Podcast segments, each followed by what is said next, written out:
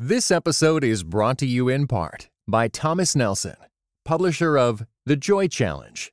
Discover the ancient secret to experiencing worry defeating, circumstance defying happiness. Written by pastor and best selling author Randy Frazee and is available everywhere audiobooks are sold.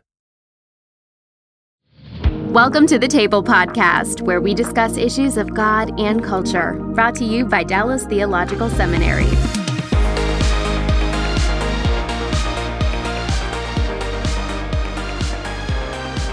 Welcome to the table where we discuss issues of God and culture. I'm Mikel Del Rosario, Cultural Engagement Manager here at the Hendricks Center at Dallas Theological Seminary.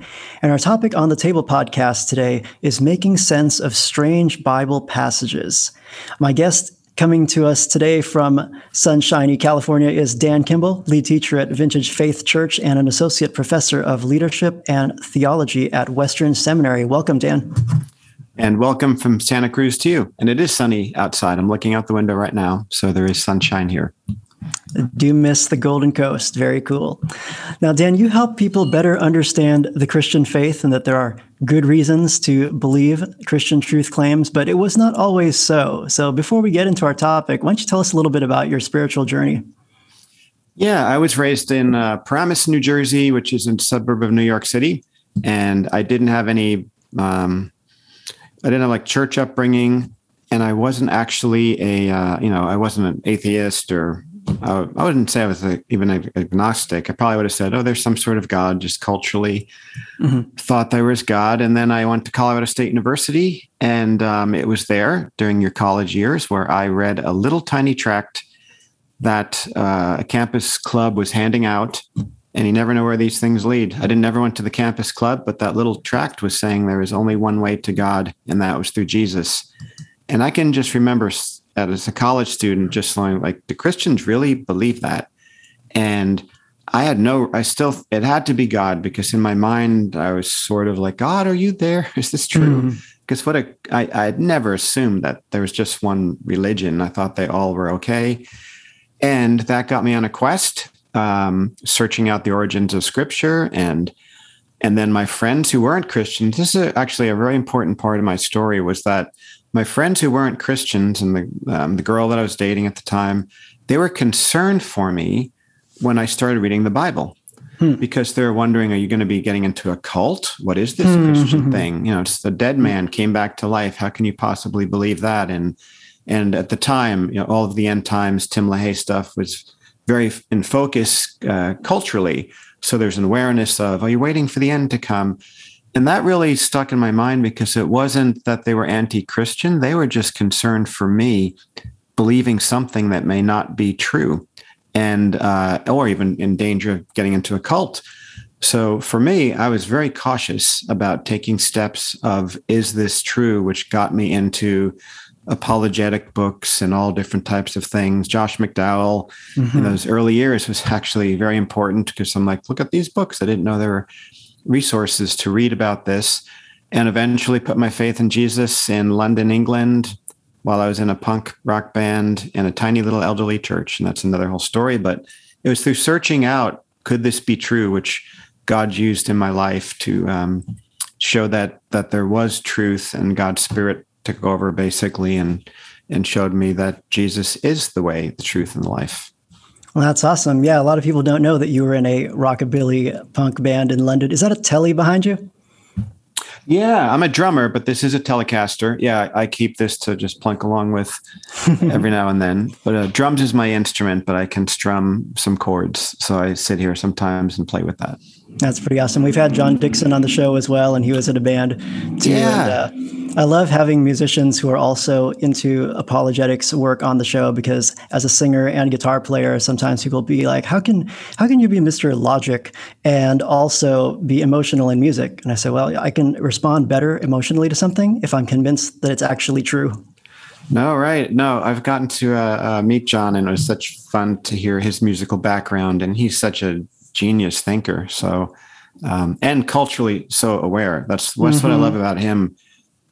Immersed in culture, very culturally aware, yet super sharp theologically, and um, apologetics not as a weapon, but as a means to discuss Jesus with people and truth in, in a way that he relates to them there in Australia. Mm-hmm, definitely. Now, you wrote a book called How Not to Read the Bible, and the yes. subtitle is Making Sense of Anti Women, Anti Science, Pro Violence, Pro Slavery, and other crazy sounding parts of Scripture. I have to tell you, it was a very good read. Thoroughly enjoyed it. Uh, really condensed down some of these complicated Bible background questions and helping people, you know, navigate through tough questions about these confusing texts that are sometimes used to discredit the Bible. What inspired you to put a book like that together? Yeah, it was being. Um, I mean, it was something I almost like couldn't help but do, even just because of just ministry um, in Santa Cruz here, and I've been, you know, constantly in the mix of younger people's lives and thinking for years and years. I was uh, on staff at Santa Cruz Bible Church for 13 years, and then we planted the church that I'm in now out of that, but it, it always been involved with like college ministry and Santa Cruz is a very um, you know progressive mm-hmm. thinking uh, and politically everything place. So you're kind of forced more to to if you're a believer here to really kind of think through what you believe. And what I've noticed over the years, increasingly so, is that we have Christians less and less, even growing up in good churches, knowing scripture. It's, you know, the statistics show it, and we just see that there's, we're more of, I don't know if the word illiterate is the right word, but biblically illiterate or less knowledged people, even if you grew up in churches. Therefore, with that climate, what's happening now with online access of information and when I say atheist, anytime I mention atheists as we're talking, I'm talking about the, you know, one or 2% or whatever it is of the activist atheists. Most atheists that I know are just wonderful folks that leave people alone and Christians alone. And then there are the activists that want to disprove the faith. So mm-hmm. when I'm mm-hmm. saying atheist, I'm not talking about the the folks that are um, not not activists actively trying to disprove Christianity. But the ones that are have taken to online and using it as Christians do as well to, you know, promote their message. And one of their main messages has been towards Christians and a lot of Christians that don't know their Bibles. And mm-hmm. what I mean by that is they're creatively, wonderfully, creatively uh, putting together memes, you know, putting together a verse from First Corinthians about women being silent in the church. They're not allowed, it's disgraceful for them to speak. Mm-hmm. Putting the actual Bible verse with, you know, an, a graphical image of a woman with her mouth taped shut with the Bible verse underneath it and putting it up online is very, very unsettling to anybody that sees it. Mm-hmm. But if mm-hmm. you're not, if you're a Christian and you're not familiar with that specific text, or it can feel like I didn't realize that was in the Bible. Yeah. You'll see it with verses about slavery, you know, like slaves, obey your masters, and seeing these put up on memes. Some of the atheist groups have rented billboards actually and put up, you know, again, I'm crediting them for their creativity, you know, but putting up graphics with Bible verses underneath it and then challenges read your bibles. This is in your bibles. You know vi- a lot of the violent passages. And and the reason i wrote this book was i'm starting to see and hear as not just locally but all over christians who are starting to have their faith undermined right generally in the young adult years in your 20s maybe into your 30s maybe starting you know is my faith my own all the deconstruction stuff mm-hmm. that's going on now and using the Bible to discredit their faith.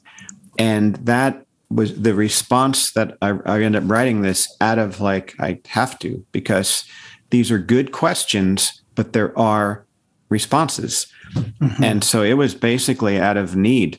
And this is a very serious thing that's happening all over the place. Um, you know, and you're just hearing it in stories over and over and over again.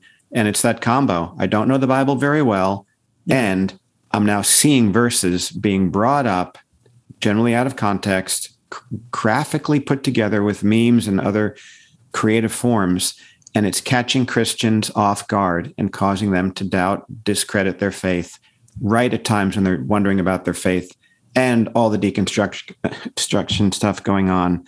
Um, so that's why I wrote this because mm-hmm. it's uh, it's unsettling seeing how many people are seeing the Bible as evil versus yes. good today. That's right. More than just the Bible being irrelevant as it used to be uh, put forth. Now people are putting forth this idea that the Bible is actually an evil book and an immoral book. And so we'll get into some of the, the specifics that you had mentioned in terms of uh, women and slavery and some issues surrounding those texts. But generally speaking, how would you advise Christians to begin to respond or even make sense of these these strange sounding Bible verses that come up in conversation? Yeah, well, I would, for one, I would, the Bible is filled. I mean, the Bible is a wonderfully, amazingly 100%. You know, my, my premise is always it's 100%, 100% inspired every word in the original documents, you know, so um, that for those that will hold that, and then say then there's got to be reasons for these verses being in there and to mm-hmm. not panic there are wonderful uh, scholars out there that can help us and um, and i would really plead church leaders and parents to be teaching about these things earlier on so um, if some i would just i mean i might raise this up throughout i just can't stress enough to both parents and church leaders that we have to be teaching basic Bible study methods earlier on and just address some of these really tough issues like slavery, pro violent sounding verses, anti women sounding verses, because they're starting to hear them. So let's not let them get caught off guard. Let's teach about these earlier on. They've always been in the Bible, so this isn't like something all of a sudden new that's being brought up. But um, that's what I would advise. But but we're we're kind of at blame if you think about this. We have for a long time, and in I'll say America, you know, the global church is diverse all over the place, but say generally in America, in the evangelical world, we've had it somewhat easy, and it's been easy to be a Christian overall. And uh, and so and we've focused so much on the nice verses, you know, always the positive things, which you want to be doing. And coffee mugs with nice verses on it and and and memorizing just the nice verses of course we want that but we've been often even pulling out verses without explaining their context and using bible verses like that and what's happening now is the not so nice sounding bible verses are being brought to attention. And so that's what's going on. And again they've always been in the bible but we need to prepare people to understand how to respond to them. Mm-hmm, mm-hmm. Yeah, I like how you spend a lot of time in the book setting the reader up to think more like the original audience, or at least as best they can. Uh, we call that transcending your horizon in scholarly speak. But you know, as far as you can, just recognize the Bible uh, was written in a whole different time and place, and uh, we need to think a little less like modern people when we try to understand what the Bible is trying to say and trying to teach. Let's. You, you mentioned a couple of really big uh, important ones at the outset, but let's start out with some some quick ones. Um, and and for those of you who are interested in the women and slavery issue, we're going to get to that toward the end. So stay with us for the duration of the show. But let's start out with some quick ones. Um, this one's just kind of a uh, I don't want to say it's it's funny necessarily. Some of the memes are meant to be funny, but does God hate shrimp? What a weird question to ask. Some people say that Christians cherry pick from the Bible because we're going to champion things like natural marriage between a man and a woman.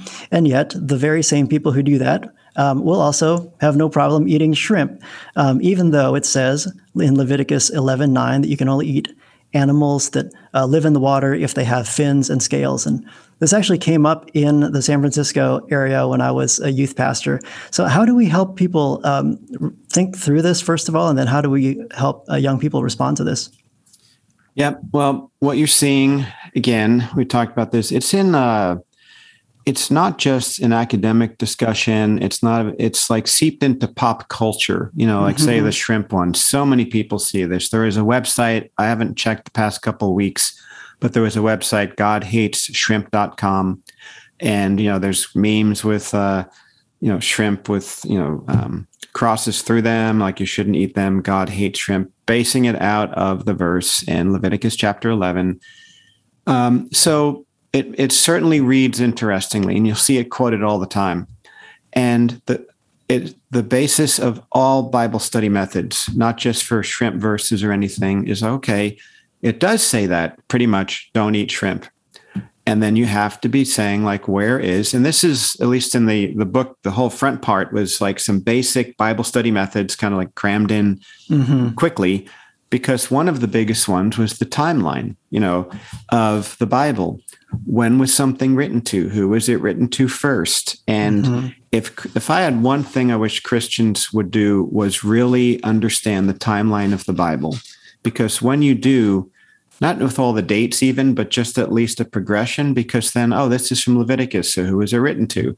It was written to the people of Israel after they were uh, coming out of the Exodus, after 400 years in slavery in Egypt. And God was giving them some instruction while they were living surrounded by other people groups, uh, not to pattern themselves after worship practices and keeping them holy and distinct.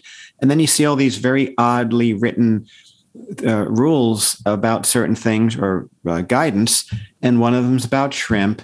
And you just have to, anyone that quotes that today, they're and say, "Why are you Christians being hypocrite?" They don't realize that's not applicable to us today. It was for the people of Israel at that time. When you look through the rest of the Bible story in the New Testament, you don't see the food items being relevant for what it means to follow Jesus today in the New Covenant it did matter back then. That's why when you study the New Testament, you then see murder doesn't stop. Like murder doesn't say do not murder. And and most the the sexual ethics that were in the Old Testament, they still carried through the New mm-hmm. Testament. You have That's to right. see which ones carry through and which ones didn't. And the food ones like shrimp didn't carry through. So when people mock Christians using this verse, I understand it but then they are picking and choosing and cherry picking their own way, not looking mm-hmm. at where it fits in the whole. So, of course, Christians can eat shrimp today if they so choose. It's not going against the scriptures whatsoever if you actually look at the Bible storyline there. Mm-hmm. That's true. Yeah. Um, I like to call that the Acts 10 um, diet yes. whenever we have, uh, you know, all, all our, our, you know, shrimp and uh, lobster, uh, shellfish extravaganza. Uh, and interestingly, in the history of the church, um, fasting often that's what they would eat is actually shrimp uh, in place of in place of meat. Um, here's another kind of fun one that you have in the book: playing football on Saturday. My son actually saw this. My son's a high school senior, and uh, he actually brought this to my attention. So I'm glad that you had it in the book. Leviticus 11:8 it says on the meme with a guy playing football. Actually, verse 7 mentions pigs, and then it's verse 8 that says, You shall not touch their carcasses, they are unclean to you. What on earth does that have to do with football? Yep. Well, um, I I think what's uh, maybe even ironic about this one is that um, you know you'll see it a lot. Uh, football players, there's memes of football players with this verse written below them, like, "Look, you're touching the pigskin, playing football, and you shouldn't do that. You're viol. If you're a Christian, you're violating the scriptures." And the irony of this also is that it made the show West Wing. You know, if you've ever, if you type on Google West Wing and Bible, you will see that this very example made it to a um, um, I'm sorry, is that the Golden Globe award winning? I'm, mm. forgetting the name of the award. You know, the TV show. It was a very prominently watched TV show a decade or so ago, and this made it through all of the screenwriter, the script writers, the actors. Like no one caught this. That it's a, a, such a false premise to even um, start with. But basically, the answer is there is there is a verse, again, written just like I talked about with shrimp, mm-hmm. to the people of Israel at that time period, saying, Don't touch the skin of a dead pig for a bunch of different reasons that had to do with whether it was worship practices. There's all different thoughts about it. But you go to the New Testament and you can eat pig. Um, uh, um, you know, touch the pig. There's there's no there, that command does not carry through into the New Testament very clearly. But here's the the odd part about that is that the the joke of this whole thing is that very prominent people in a, in a national television show say you shouldn't then touch pigskin because it's saying you know footballs are pigskin, but the the word pigskin was simply a nickname for footballs if you go back to Europe, like medieval Europe, they were taking deer skin and a pig bladder, blowing up the pig bladder because it functioned like a little inner tube, wrap it in deer skin, and that got the nickname pigskin when we then started the American version of football. the nickname pigskin carried on but footballs are not made of pigskin. It's either cowhide or they are uh, synthetic you know, uh, materials mm. that hmm. make a football. Right. So, so it's not even a valid thing to criticize about. Yet it makes T-shirts, uh, television shows, and memes. Mm-hmm. But and we're in a world today. Again, that's just for Christians are guilty of this too. Are not thinking. We're surface, just see surface things, assume things and not going down into let's see if this is accurate. What are the facts behind this? So the fo- anybody can play football, and it's just so ironic that I keep saying the TV show, but it just shows. I'm going to use the word like respectfully, but like madness of mm-hmm. of these criticisms that have no validity. Um, uh, and because pigskins aren't even made of actual um, footballs aren't even made of actual pigskin. Right. So, do you think these memes are all negative, or do you think there's actually a positive role that they can play? Oh, I, I love I love them. I mean, all right. I used to I said this. Let me say this the right way. I love them because it's challenging Christians to look at what we believe. Mm-hmm. Um, I think it's I, we should be open to challenges. You know, unless we're in a cult. Cults don't want you to think Christians should be open to every kind of challenge, every criticism of the Bible, always be wondering, you know, how do I know I got it right? Or is it just a particular school that I went to or a particular author that I read that was teaching a certain way? Um, I want to be open to all types of viewpoints and always never be afraid to test the scriptures to see if what they said were it's true. Uh, the Bereans tested Paul and it was commended as a good attribute. So um, saying that, um, I think it's actually healthy and it's a good thing. And I welcome the memes, and you can use them as teaching tools. If I was, we do this in our church. In fact, in our church, we played that West Wing video on a Sunday, the whole mm. thing. It's like mm. three or four minutes long. And he lists a whole bunch of these kind of Bible verses that he quotes. And in the in the clip from the West Wing, the Christian is stumped, can't answer, just sits there like the dummy and and like, look, I know the Bible better than you Christians. Look at all these Bible verses that indicate God's for slavery, killing people, and all this stuff. And uh, so I played that clip, and then I said, "What do we do with this?" And I said, "Come back next week, and we'll walk through it." And then we hmm. played the video again, and then we stopped and walked through every one of his criticisms using Bible verses to show how to respond to them. Uh, youth group leaders, young adult group leaders, or in churches use memes, put them up on the screens and say, How do you answer this? And have the uncomfortable feeling like, I don't know how to answer it. Mm-hmm, I can then mm-hmm. show there, there are responses. Uh, I know for some that might be listening to this just on the audio, there's a uh, book out. It's called Awkward Moments. I'm showing it on the screen on the video.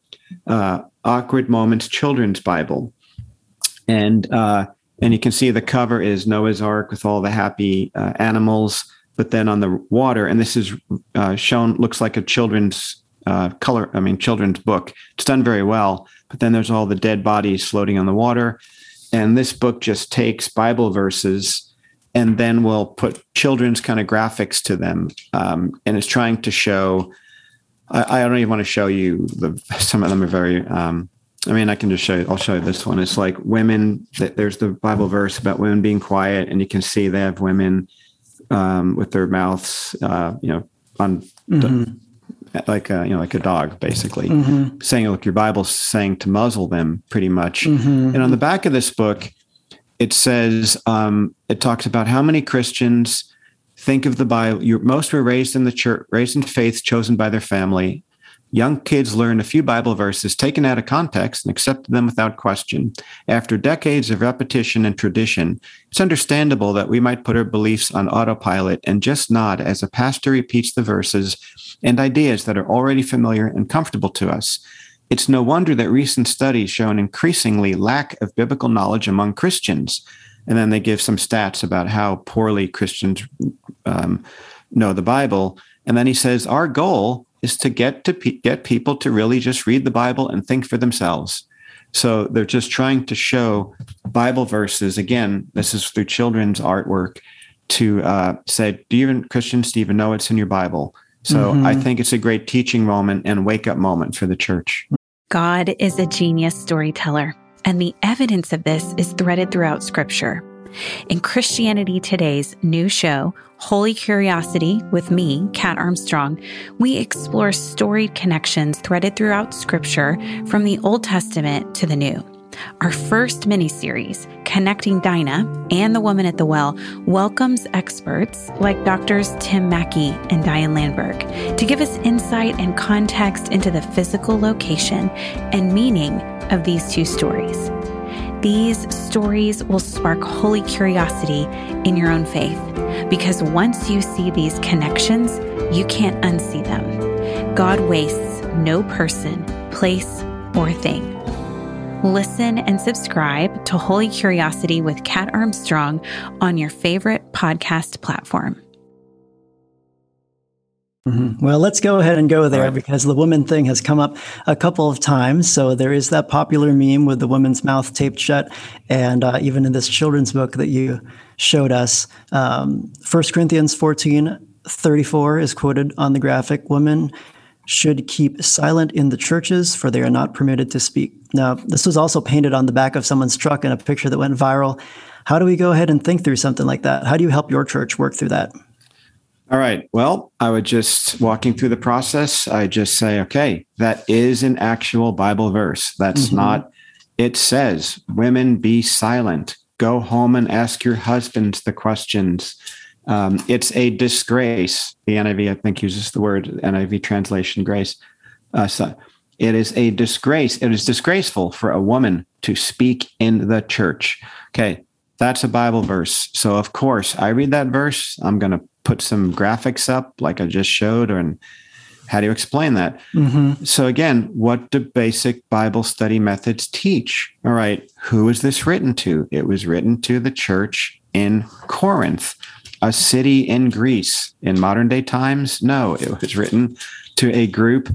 Um, you know, uh, back probably a, a, church that Paul founded around the around AD 51, sometime around then. You can go back wrote this probably around AD 55. Like we're not sure exactly the dates, but somewhere in that time period. Mm-hmm. So what was going on? New churches, new beliefs, pagan other beliefs coming in. There's some different thoughts about the about what this could be by great scholars that I might have like it could be this, it could be this. But here's the here's the the blunt uh, response. Paul couldn't have meant women don't be silent and talk at all because three chapters earlier in the same letter he's telling indicating for women to pray and prophesy in the church. Mm-hmm. He can't be talking about the way it's now taken as a mockery and looking at you know saying that and there's all types of customs of learning that was going on back then and uh, it, it's too long to you know get into all now but i'll just say you can't just take it in a surface value because three chapters earlier and when you read other letters of Paul, women mm-hmm. obviously were speaking in church meetings. So he could not have meant be silent, don't ask anything. There's more going on there. So um, it's just, but again, it certainly makes a great meme and a great uh, graphic and can mock Christians really easy by looking at those verses, pulling out of the context, pulling out of any of the study without any explanation apart from a graphic with a woman with her mouth taped shut. Mm-hmm, mm-hmm. Well, and it's often the case that it's easy to ask the hard question, or it's easier to ask the hard question than it is to find the the hard answer and listen to the hard answer. Um, doing the good work of Bible backgrounds research and seeing what was going on in the churches in the time, and praying. Uh, arguably, is praying out loud. You know, the prayer that Jesus gave his disciples, the Lord's Prayer, is something that was done out loud. So certainly, people weren't just uh, praying silently as well. Um, elsewhere in the New Testament, you can see where uh, in First Timothy talk, talks about disturbances in the church, and it, it would be understandable if, uh, in certain cases, there were women who were causing a disturbance that they would be asked to listen quietly and not cause a disturbance. So even if we can't nail down exactly what the situation was, what you're saying is there are there are plausible um, situations where it doesn't sound like it's being made to sound in the meme.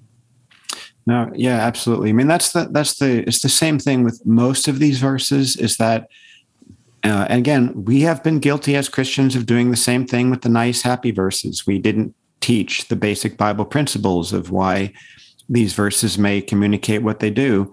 So, in many ways, we're reaping uh, a lack of teaching biblical hermeneutical principles to people, uh, even with the happy verses. And now these verses are being written, but most of them, like you said, and I, and I wrote pages on this very topic, so I just gave a quick answer. And there's great scholars who talk all about this. So um, it's not just what it seems, but again, most people just respond to the images and then like, oh, look at what it says, and doesn't don't think about it more.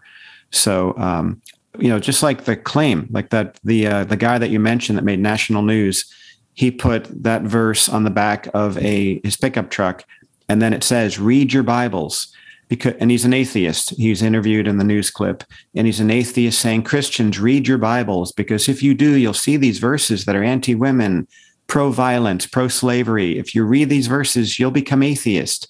There's, there's themes of, uh, you hear the mantra of this the fastest way to become an atheist is to read the Bible. Because if you read the Bible, you'll see all the stuff that you haven't really read before, and you will become an atheist. Mm-hmm. And that's a consistent thing. And what I get, I can feel my whole body reacting to this now. Because hmm. my concern is there's so many younger people, right when you go through the different stages of learning and growth development and faith development, it's good to question things. You're going to question things. I questioned things when I was in college, and uh, I still question things. All the, we should always be asking questions. Mm-hmm. But right at the time, when a lot of young adults are starting to question, you know, do you make my faith my own or is it just my parents? And I can tell you this yeah. I've heard so many times I asked my parents these questions and they couldn't answer it at all. Now, I love, and here's the other thing we have taught in our churches, maybe I'm speaking more to church leaders here, but we have focused so much in our churches on the music, which again is important, and video venues and good parking lots and uh, and all of these things, which are important. But when I'm talking to so many of these people that leave faith, and, and I've done a lot of interviews with deconstruction folks and listened to many of the stories, most of them came from very uh, alive, vibrant churches with good music and relevant preaching. It isn't that we have that backwards, but we're not teaching some of the basic um, you know bible study methods at an earlier age get into apologetics at an earlier age i think it's madness when people say we don't need apologetics i'm like i think we need apologetics and theology all the more and the good news is i think people are interested we were talking about this before we started the recording mm-hmm. i talked to in our in our church uh, I, regularly i'm talking to non-christians who are intrigued when you get into what was going on in the city of corinth and you put a map up of Corinth on the screen and you start talking about who founded the church and what what were the other faiths that were going on in Greco-Roman culture and what are the possibilities of what meetings were like and learning postures in in these house church meetings that were going on.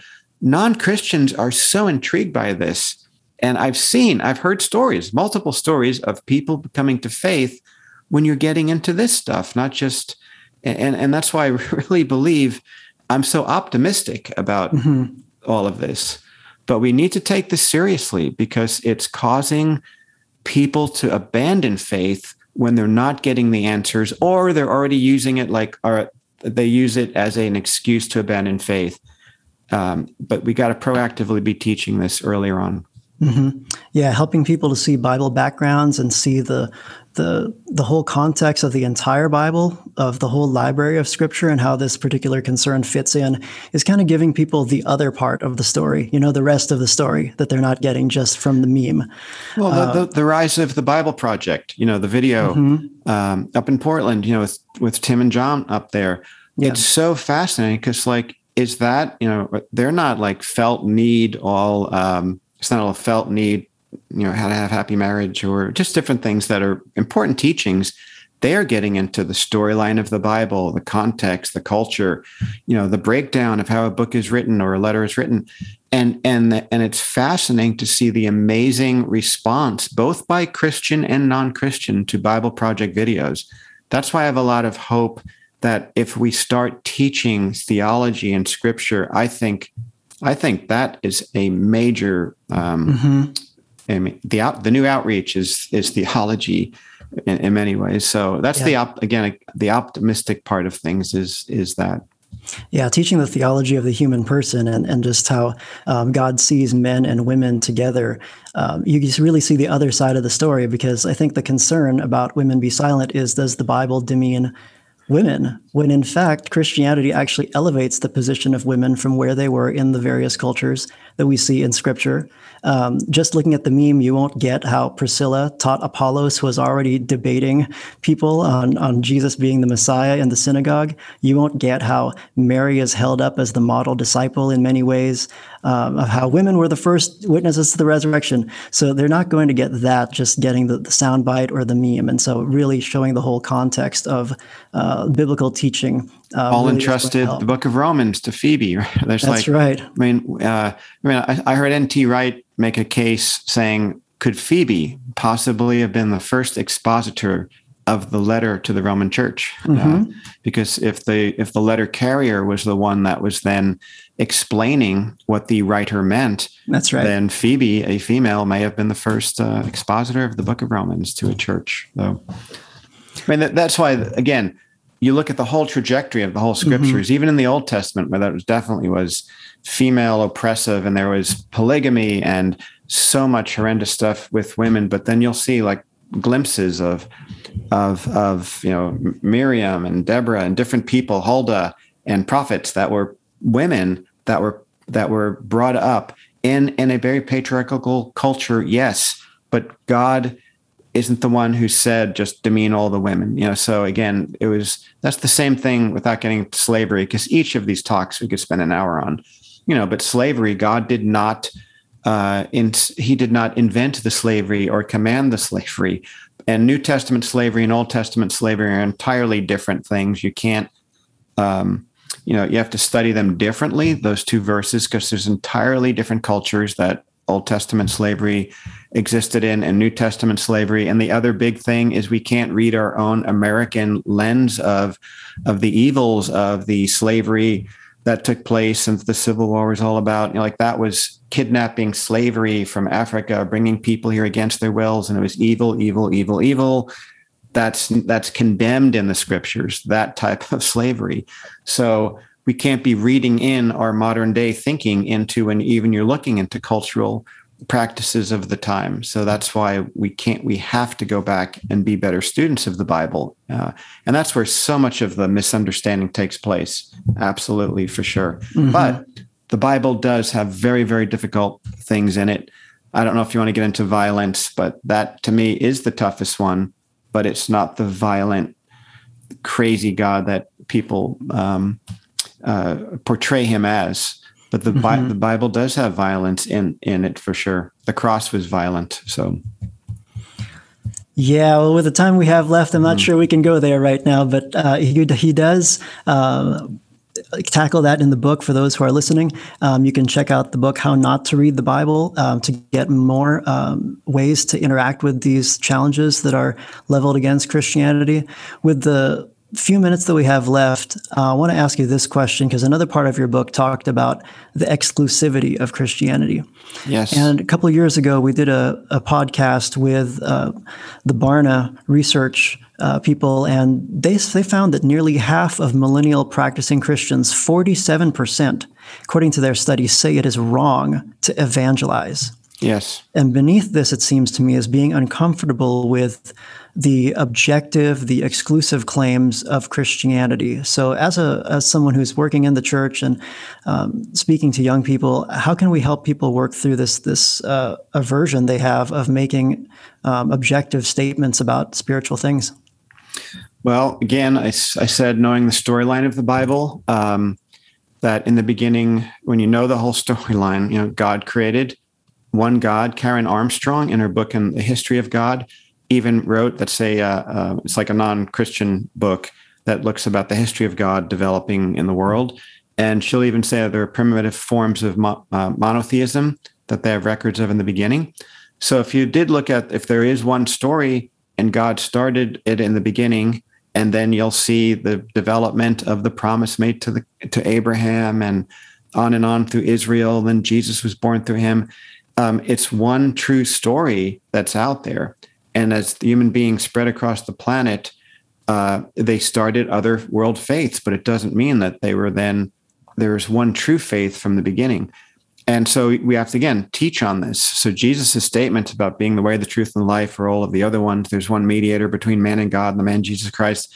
Like all, all of these verses aren't just wicked sounding little exclusive verses. They come from that story that began back in Genesis. Mm-hmm. So again, it comes on the the weight of pastors, teachers, parents, make sure that you are teaching these things earlier on.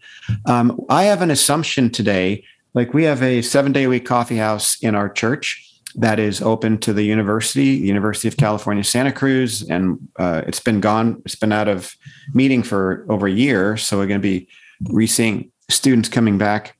But uh, and then we have we bring on uh, it's they join church staff, so they have to be Christian to be joining the church staff that serve in the coffee house. But I can say this: we have an internship. We have seven new interns coming in uh, in two weeks or something like that. So, uh, and we ask questions. I survey people a lot, and we always ask questions of them coming in. My assumption now is if you're under 25, you are um, you are don't believe Jesus was the only way. You are pro-choice, and you are theologically affirming. You know, uh, so I just that's my assumption now even if you grew up in um, I'm making a church up, Dallas Bible Church or something, that even if you grew up in that church, when you're asked those direct questions, probably half of you at least, that's what you believe. That's just, that's normative today. And that's what's alarming. That is why we have to be going back and teaching these things earlier on because the cultural winds are so strong. And um, and that's how we deal with this stuff. So you know again i address some of the symptoms the underneath the, but but again the good news is once we do teach it then makes the other things make sense. But it really is the responsibility of the churches to be and parents to be teaching these things. So that's my pleading with everybody is that we got to take this seriously because it's undermining people's faith or it's seeing and this is another topic so many christians raised in churches are then saying, well, the progressive way is the way. And there's no tension. I, I couldn't be a personally, I couldn't be a progressive Christian to be an agnostic because it doesn't take the scriptures as all inspired and anything can then go. So, but that's what's happening because then it's easy to be a Christian. And the difficult things, like you said, the exclusivity of Jesus as the one way of salvation through him and he's the savior, you know, like that's that sounds horrible or that sounds you know what you know um, self-righteous or arrogant. But if it's true it's unloving not to say it. And that's uh, that's what we have to say. It's unloving not to then tell people if he truly is the way. Mm-hmm. and that's why i do what i do. I'm an introvert. I don't like getting in front of people. Mm-hmm. I, I, but uh, when i realized that jesus is the way the truth and life and started understanding through apologetics and thanks to josh mcdowell and others you know about the these bases of boy I, I can't help but want other people to know this. And that's what I dedicate my life to because there's so much confusion out there today. And it's really sad. We can't we can't just take this as a side issue um, because this if we lose faith, trust in the scriptures, everything disappears because then it's just a Jesus we can make up, which is happening, or a salvation that's we make up, and it's just it's and and without without the truth of the scriptures, we're going to be making up all kinds of different mm-hmm. Christianities that may be yeah. very different from the whole of the Bible. Yeah, well, thank you, Dan. Our time is up, and it is it went so fast. But thank you so much for being on the show with us today. Well, thank you. I mean, out of the table, I mean, watched you, you know, when you're on video and you're doing it back in person and things, and you know, Darrell Bock, uh, it's like you know i remember i met him at, in san francisco very briefly and i felt like i was with a rock star i'm looking at. Him it's like oh, i got all nervous actually when i met him because i i so look up to scholars. I've been to dallas seminary several times. Um, went to the leadership week there when howard hendricks was still around. And and so i just you know bill hendricks i just can't thank you for being faithful and all the training that you're doing there. So i am just honored to be serving with you Well, thank you so much. Um, I think we've walked away from this conversation at least with the idea that we can see uh, most of these memes are distortions of what the Bible actually teaches, but we need to get the whole story in order to understand the text. And we need to learn how to read the Bible and how to not read the Bible. So please uh, check out Dan's book. Again, it's called How Not to Read the Bible by Dan Kimball. You can check that out. We'll drop a link in the description of the show. I'm Mikel Del Rosario. We hope that we will, you will join us once again next time on the table where we discuss issues of God and culture. Thanks for listening to the Table Podcast. Dallas Theological Seminary. Teach truth, love well. This episode was brought to you in part by Just These Guys. You know, a pastor and a psychologist team up to break down scripture and psychology, empowering you to transform by the renewing of your mind. Listen today at justtheseguys.podbean.com or wherever you get your podcasts. Just these guys, you know?